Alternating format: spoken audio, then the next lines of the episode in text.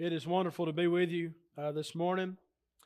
Been anticipating the Lord's Day all week, and I hope that's something we all do. Uh, preparing our hearts to be here, and, and what a wonderful blessing it is to worship God. Uh, Brother Paul mentioned Brother Spin and made me think uh, back to the trip we took to Boquete together. That was the next to last trip uh, he was ever able to take. Uh, so that was special to be a part of that and get to know him. But most, some of you might know not know this, but Spin was the one who was instrumental in converting Brittany. And he, in fact, baptized her and was very, very helpful and kind of helping her. And, and as uh, she was being faithful to God, and of course, we met at Freed-Hardeman, and Spin's the one that kind of pushed that. Uh, and so he was so proud of that and, and talked about that all the time. But it's interesting that, that Paul mentioned that because I was just thinking about that conversation that me and him had there at the Mall of Panama before we came back home. He said, I want you to think about coming to South Georgia. He said, This, this, is, where it's, this is where it's at. That's what he said. And uh, I was in a, a, time right there, a dark time really in Nashville, where I was considering getting out of preaching. I didn't think this is what I wanted to do. I didn't think this was uh, what, what, what God had in store, honestly. And that opened up the door to come down here. And here we are three years later. Uh, and I'm thankful for Spin as well. Uh, it said of Abel in Hebrews chapter 11, he being dead yet speaks. And I believe the influence and impact of Brother Spin uh, speaks today as well. But aren't we thankful for the way God uses people in our lives? And a lot of times it's hard to explain, but God knows what He's doing. And He's able to put certain situations and arrive certain situations. And of course, we have to do our part to see those open doors and to seek them and then to seize them when they open up. But thankful that, that God is, is in complete control. And we can take great comfort and great confidence in the fact that God is in control. I love the song that we sang this morning from Habakkuk 2.20. The Lord is in his holy temple. Let all the earth keep silent before him. Let us be still and know that he is God. What a great reminder for all of us. If you have your Bibles this morning, I want to invite you to 1 John chapter 4. And we are coming to the, the close of this series. Next week, Lord willing, we'll be in 1 John chapter 5 to close out not only this series, but to close out the year. And hopefully, this study has been helpful for you as it has been for me. And we're going to talk about this word confidence a lot in this chapter, but really, that's the theme of First John, isn't it? Blessed assurance, confidence in your salvation, confidence in your Christianity, confidence in Jesus, who makes it all possible.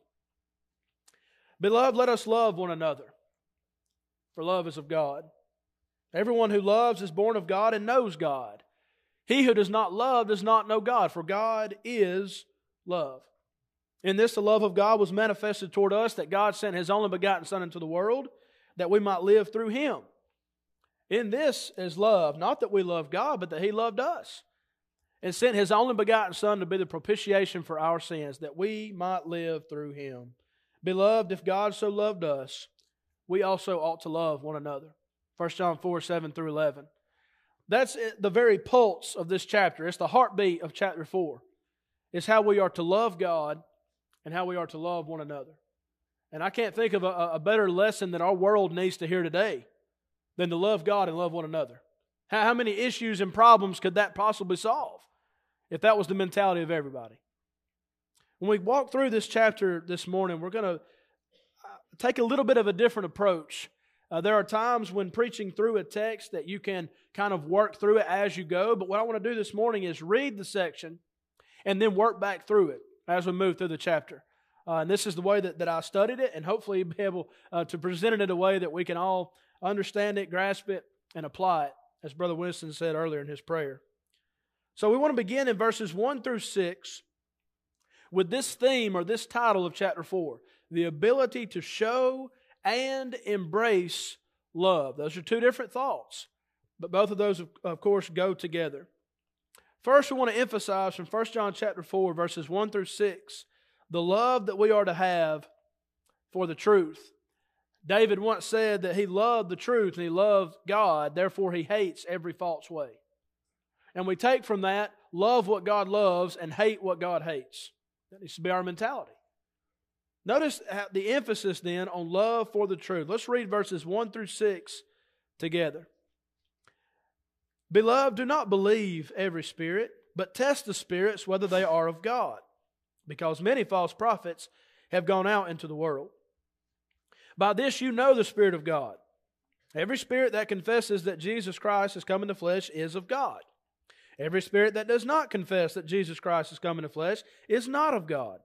And this is the spirit of the Antichrist, which you have heard was coming and is now already in the world. You are of God, little children, and have overcome them, because he who is in you is greater than he who is in the world. They are of the world, therefore they speak as of the world, and the world hears them. We are of God. He who knows God hears us. He who is not of God does not hear us. And by this we know the spirit of truth and the spirit of error. When you first look at this text, notice this language, this phrase test the spirits. What is he talking about? The spirits. He's talking about these false prophets, talking about these teachers who claim to be speaking in the name of the Lord, but they won't even confess that Jesus came in the flesh.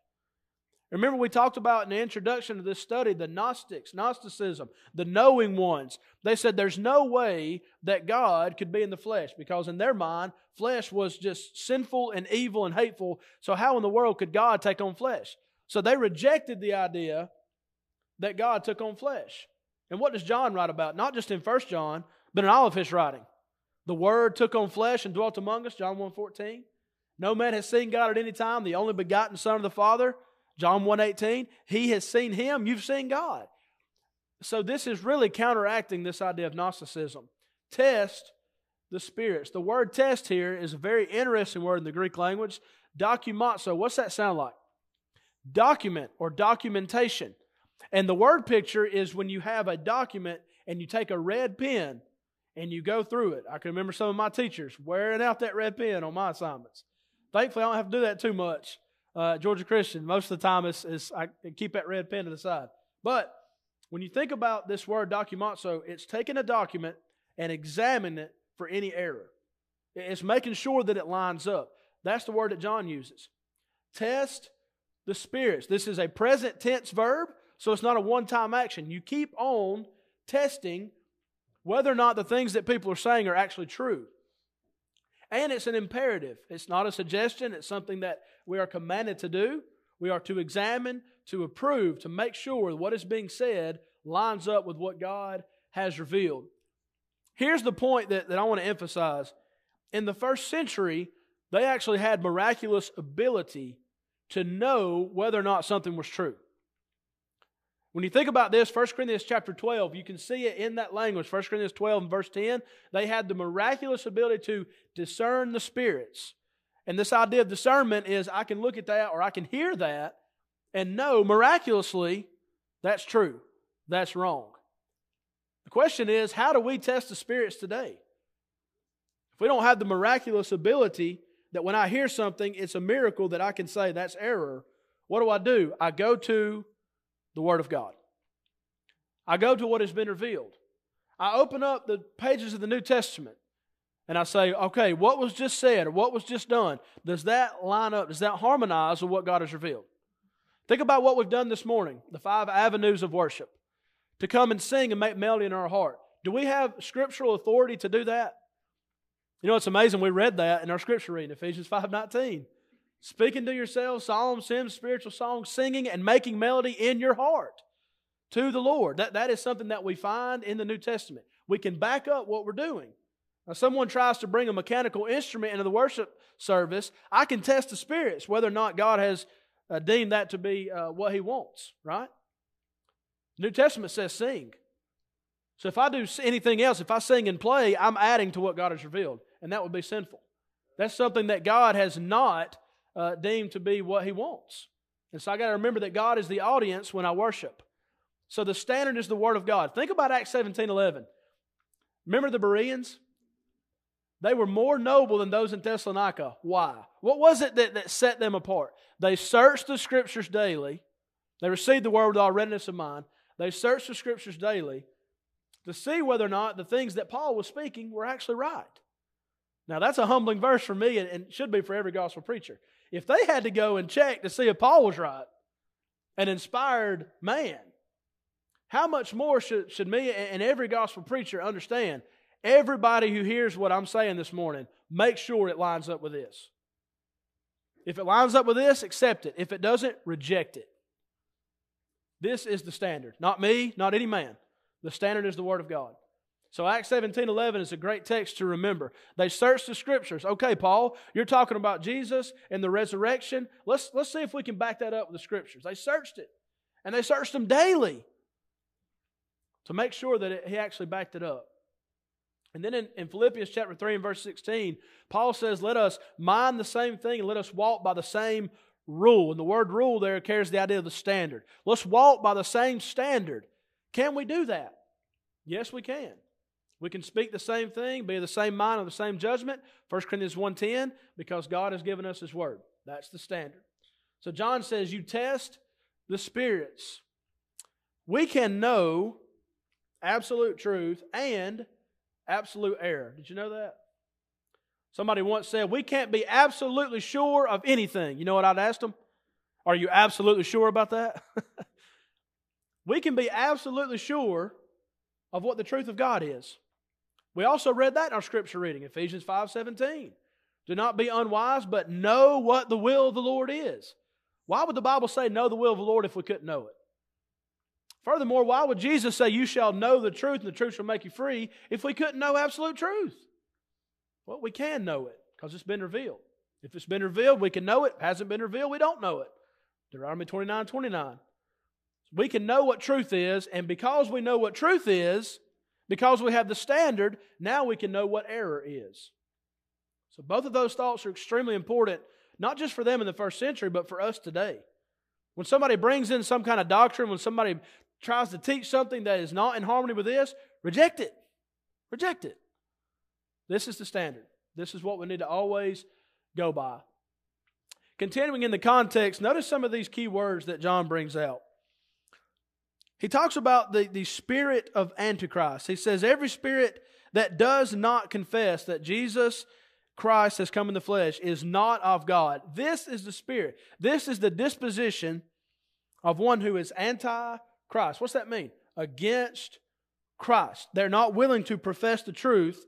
But then look at this phrase, which you have heard was coming and is now already in the world. So are we to understand that this idea of Antichrist is to be this larger than life figure, political leader that's going to come and be Antichrist? There's some in the world that teach that. There's some that hold that view. Well, when the Antichrist comes and then the marks on the forehead come, there's a lot of different ideas. But you know what we can simply do? We can go back to the first century world and read what John said. There were already these kind of people in the world. Already. So why should we talking about awaiting some kind of figure if there were already antichrists in the first century world? If you look back to chapter 2 and verse 18, he says, Little children, it is the last hour. And as you have heard that the Antichrist is coming, look, look at it. Even now, many Antichrists have come. So it's not some kind of mystical figure that we're looking for. No, they're already there. And according to 1 John, the Antichrist is just anybody that will not confess that Jesus came in the flesh. So again, don't, don't get caught up with some of the things that are circled around our world right now. This is what the Bible says. There were many already. The Antichrist were those who were simply against Christ. They were against this truth that he had come in the flesh. But look at the contrast in verse 4. You are of God. And then that tender phrase, little children, goes back to chapter 3 and verse 1. Beloved, we are the children of God. So he's, he's really trying to intertwine this and remind them, you are of God. He who is in you. Think about this. The entire Godhead dwells, dwells within the Christian. You ever thought about that? That's a powerful thought. God dwells within us, Jesus dwells within us, and the Spirit dwells within us. Now, how they do that, you got to search the Scripture. But the Bible is very clear that the Godhead dwells within the child of God. And that, that is extremely comforting. And there's great assurance with that. And so when you think about this idea of the Lord being in you, then who is the one of the world? Well, that's Satan, the God of this world. Paul would call him in 2 Corinthians.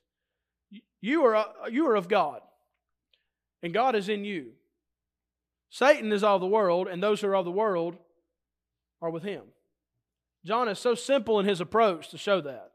So, who, who, the one who confesses Jesus is the Son of God, he's of God. The one who does not, who's he of? Not of God.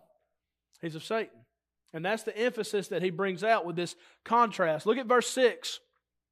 We are of God. He who knows God hears us.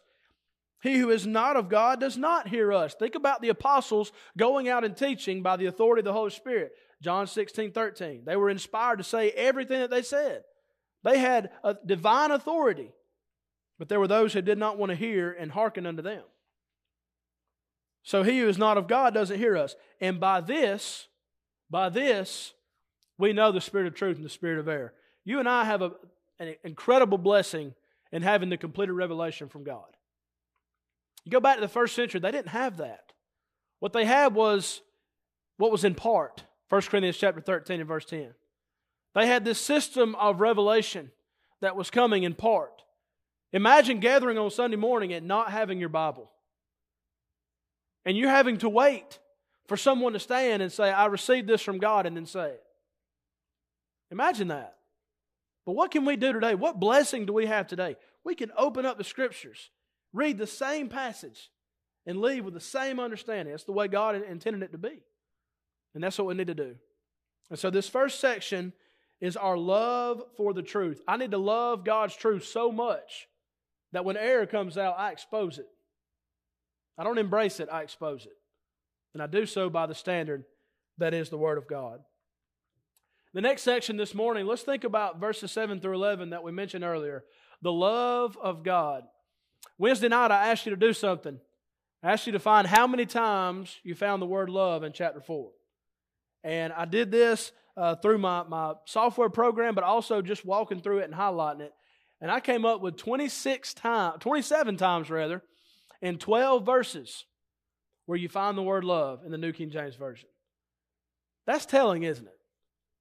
We know that, that John is the apostle whom Jesus loved. we can also say that John is the apostle of love. Love is, is what binds all of this together. The love that we are to have for the truth stems from the love that God has for us and our love for Him. It all blends together, it all works together. So 27 times in 12 verses, and then in these five, 7 through 11, when he worked through these five verses, 11 times in just these five, the word love is mentioned. So, again, you think that was a premium to John? You think that's something important for us today? Uh, absolutely, it is. So, let's think about what is said. And before we do that, this is really interesting. Every single time you find the word love, it's agape love. There's different kind of love that we read about in the New Testament. Storge, family love, phileo, brotherly love. Eros is, is the sexual love between a husband and wife. But this is agape love. And agape means simply you want what's best for somebody else. You don't think about what it's going to cost you. You don't think about the, the, the, sacrifice that you're making because you love that individual so much, you're willing to go great lengths to make it better for them. What's that sound like? Does that not sound like what God has done for us? I'm willing to go great lengths for these people. And Romans 5 says, even when we were enemies, even when we hated God, hated everything that was true and right, He loved us. I know I'm thankful for that. I'm thankful that He saw me as something that was useless, and yet He can make useful through the blood of His Son. When we think about this love and we, we work through this text, first let's notice when it comes to love the instruction that God gives us. Verses 7 and 8. Beloved, let us love one another, for love is of God. Everyone who loves is born of God and knows God. He who does not love does not know God, because God is love. That's his very essence, is love. Look at all the reasons why we are to love one another. Love is of God. Everyone who loves is born of God. Everyone who loves knows God. To not know love is to not know God, and because God is love. John is just exploding with meaning here, with all of these reasons why we are to love.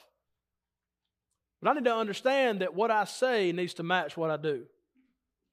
If I, if I tell Brittany and I tell the kids, I love you, and I don't ever do anything to show that, do I really love them? Brother Winston hit the nail on the head. Can we sing, Oh, how I love Jesus, and not live for him? That's inconsistent. That's not what God's looking for. He's looking for the things that I say and the things that I do to be in harmony one with another. Because when God tells us, I love you, He shows it, doesn't He? And He has shown it to us. So the instruction, verses 9 and 10, notice the demonstration, the demonstration of love. In this, the love of God was manifested toward us. God has sent His only begotten Son into the world that we might live through Him. In this is love. Not that we love God, but that He loved us. And He demonstrated that how? He sent His Son to be the propitiation for our sins. A lot to unpack. When you think of the demonstration of love, and this love of God was manifested. What does manifested mean? Made known or brought to light. Not of works of righteousness which we have done, but the kindness of God and mercy of God was extended toward us. Titus 3, 4, and 5. It was His love for us. It's the demonstration of sending His only begotten Son. Don't take that lightly when the Bible says only begotten. Why doesn't it just say His only Son? Have you ever thought about that? And, think about think about the type and antitype of Abraham and Isaac. Did Abraham have another son? He did. He had Ishmael. But what did God specify about Isaac? Take your son, Isaac, your only son, Isaac, whom you love. He had another son, but this is the son of promise. Isaac being the type of Jesus, the antitype. The antitype's always greater than the type. Here, when you think about Jesus being the only begotten, this word in the Greek language is monogenes. Mono, one. Genes, the gene. The only begotten Son of God we can't fathom the depth of that when we really stop and think about it. But John is the one who uses this language in the New Testament. Here are the times that you find that phrase. John 1:14, the only begotten son. John 1:18, the only begotten. Of course, John 3:16. God so loved the world, he sent his only begotten son into the world. That's significant. Why? God literally gave us the very best that he had. What more could he give us to prove that he loved us than his only begotten Son, who is perfect in every way? That's love. That's love. This word propitiation we've seen before, 1 John chapter 2 and verse 2. The only other time you find it in the New Testament is in the book of Romans. And it carries the same idea. Propitiation means the appeasement. It appeases the wrath of God. So there's sin, a price has to be paid for that sin. Hebrews 9, without the shedding of blood, there is no remission. Something has got to appease the wrath of God, satisfy the wrath of God for sin. And Jesus, the Lamb of God, is the appeasing sacrifice, the propitiation for our sins. That's the love that God has shown toward us. So there's an instruction to love, there's the demonstration of love, but then there's the expectation to show that love. Look at verse 11 as he closes this section. Beloved, if God so loved us, we also ought to love one another. The word if is really the word since or in so much as. Since God has loved us so much and has shown that love to us, we also ought to love one another and show it. Don't just say it, show it. That's the expectation for us as children of God. Let's always remember that great text. When we hear how the world talks about God, we, we think about how those discredit his very existence and those who speak against him and speak against the church that his son died for. Let's remember that this is who God really is in his very essence. Does that mean that God is not a God of justice? Does that mean he's not a God of wrath? Romans 11 22, behold the goodness and severity of God? Of course. But that's our God. We need to have a balanced view of who He is. But never forget that God, in His very essence, is love. And if I'm going to be a child of God, I need to be like my Father. And I need to show love too. So we've emphasized that we need to have love for truth. We've emphasized the love of God. But now let's think about the love that comes from God in verses 12 through 16. John says, No one has seen God at any time. Same phrase is found in John chapter 1 and verse 18. If we love one another, God abides in us, and his love has been perfected in us. By this we know that we abide in him, and he in us, because he has given us of his Spirit. Same phrase that we find, a little bit different variation, back in chapter 3 and verse 24. And we have seen and testify that the Father has sent the Son as Savior of the world. Whoever confesses that Jesus is the Son of God, God abides in him, and he in God. And we have known and believed the love that God has for us. God is love. And he who abides in love abides in God, and God in him. Again, I love the way that John writes, don't you? It's so simple, but, but he keeps reminding us of who God is and, and how we are to respond to a God who is love, the love that comes from God. The love of God is seen in the form of Jesus. When you look at Jesus, you, you walk through his life as he lived here, and you think about all that he did, you're seeing the love of God. No man has seen God at any time, but if you see his love, you've seen God. You've seen his very essence. And that's a beautiful, beautiful thought. And then notice this He, speaking of the Father, sent him, his only begotten Son, to be the Savior of the world. That one passage destroys Calvinism in one breath. The idea of Calvinism is, you know, Jesus only died for a select few. There's limited atonement. This verse says no, there's atonement available for the whole world. Jesus died for the whole world, the Savior of the world. And that's very telling and very powerful. When you think of the language of the world, how could we possibly leave that out? How could we possibly come to this idea that, well, there's only a select few that he really died for? Without thinking that the benefits of Jesus' blood is available to all people who meet the conditions. Revelation 13 8, the Lamb slain from the foundation of the world. The same one who created this world, John 1 1 through 3, is the same one who died for this world. Think about that. That's love. That, that's a depth that is just so hard to grasp. But that's the kind of love that Jesus has for us. John the Immerser introduced Jesus to the world. He said, Behold, the Lamb of God who takes away the sin of the world, the whole world. He's the Savior of the world. Galatians 1 4, He gave Himself for our sins that He might deliver us from this present evil age. The Savior, the Savior of the world. And I love this passage in 1 Timothy 3 16. Without controversy, great is the mystery of godliness. Look at what is highlighted there and see if you don't see Jesus in every one of these phrases. God was manifested in the flesh, justified in the spirit, seen by angels, preached among the Gentiles, believed on in the world, and received up in glory. That describes Jesus. Every one of those phrases. So again, John wants us to understand and be very clear that when Jesus came into this world, he came to be Savior. He came to be Savior. John 3 16 and 17. Sometimes we limit it to just verse 16. Yes, that's the golden text of the Bible. It's not the only text of the Bible, right? Verse 17 is also extremely powerful. He came not to condemn the world, but that the world through him might be saved. John 3 17. Important passage to remember.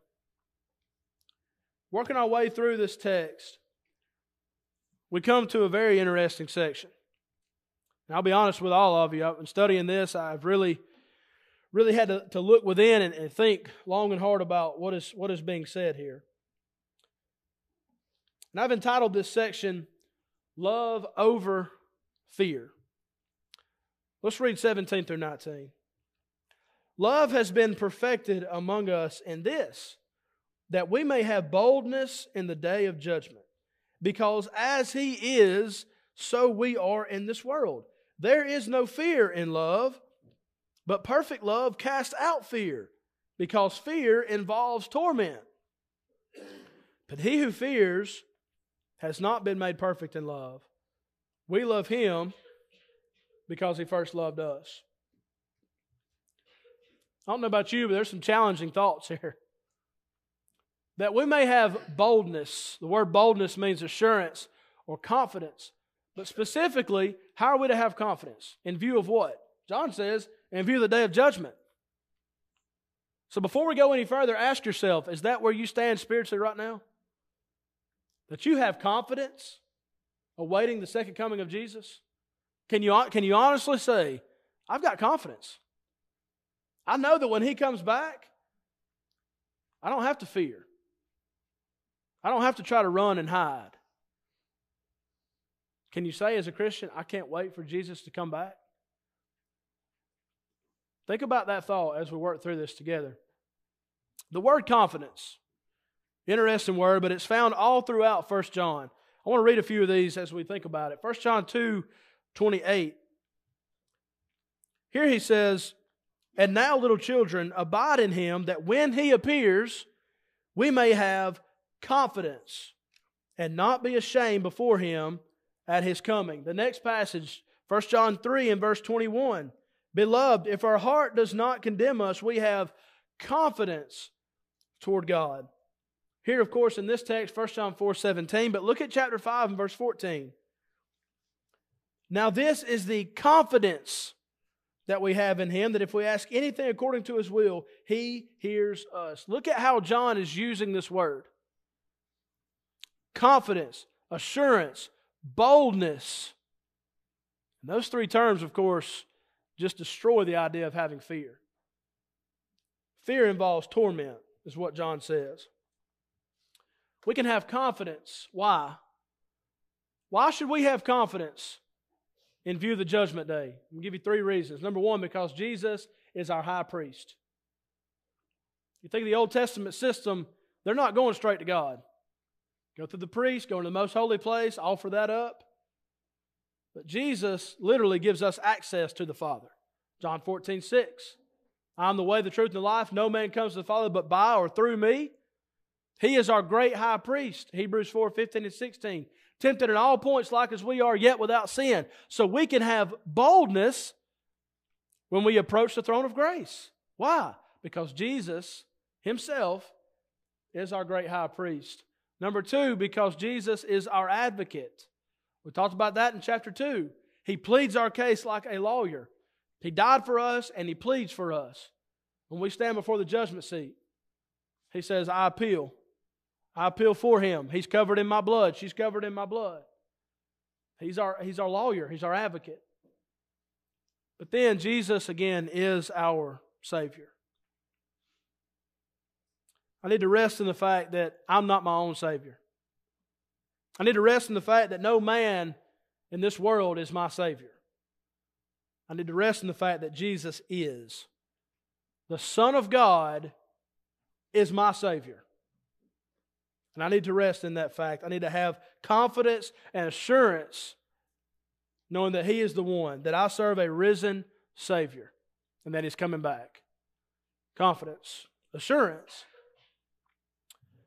Notice this language as well. We love Him because He first loved us. Romans 5, again, a great text to always remember that even when we were enemies, we were without strength, Christ died for us. And we can be justified through his blood. We can have the forgiveness of sins. I came across this quote. I want you to think about it with me. The one who lives fearfully while confessing Christ is already enduring punishment for his sin. Unpacking that is this idea that I know the Bible says there's no condemnation for those who are in Christ, Romans 8 1. I know that I've responded by faith. I obeyed from the heart the gospel. I know that I have died to sin. I've been buried with Christ in baptism. I know that His blood washed away all sins. I know that I'm doing what the Bible says to walk in the light the best of my ability. I know that when I do mess up, I handle it God's way. I confess it, I repent, and I keep going. But still, in the back of my mind, I'm scared to death that I'm going to be lost forever and be in hell. Anybody here have that thought process? That if we're not careful, it's a get out of hell free card? Is my mentality of coming to services? Why do I serve God? Why am I here this morning? Is it because I'm just scared to death and I don't want to go to hell? Now, is hell a good motivator? Yes. Yes. But my motivation for being here this morning, My motivation for living for God ought to be, according to 1 John 4, my love for God and my response to His love for me. And if I live that way, I can have confidence. I can have confidence. I can have assurance that when He comes back, when He calls my name, I will answer as we sing the hymn. The final place this morning as we close out chapter 4. Really, this thought goes on into chapter 5, but we're going to stop it here. Verses 20 and 21 love for God and for God's people. If someone says, I love God and hates his brother, he is a liar. John, could you make it simple for us, please? I love God, but I hate my brother. Well, you are a liar, John says. For he who does not love his brother whom he has seen, how can he love God whom he has not seen? And this commandment we have from him that he who loves God must love his brother also. Two quick thoughts as we wrap up this morning. Number one is the action. I love God. Do you really? What action is there? Because words without action is, is vain. It's pointless. Words without action is pointless. James 122. If I love God, what's my action going to be? What's the natural response going to be? I'm going to love God's people. I'm not going to badmouth God's people. I'm not going to gossip about God's people. I'm not going to talk behind their back. I'm going to genuinely, sincerely love them because those, that's my brother in Christ. That's my sister in Christ. And if I don't do that, John says, you're a liar. And what you say isn't matching up with what you're doing. That's the action. I love God. I love God's people. And then, second and finally, there's the commission. The word commission means not omission, not suggestion, something you are to do. It's a commandment. Look at the language. He who loves God must must love his brother also. If I don't love my brother in Christ, I don't really love God. And that's how he concludes this thought, thought on what it means to really love God. John, throughout this whole chapter, is talking about God who is love, God who has shown love, and God who desires that we love him. He's not going to force us. He didn't make us as robots, but free moral agents who can choose to love Him and to live for Him.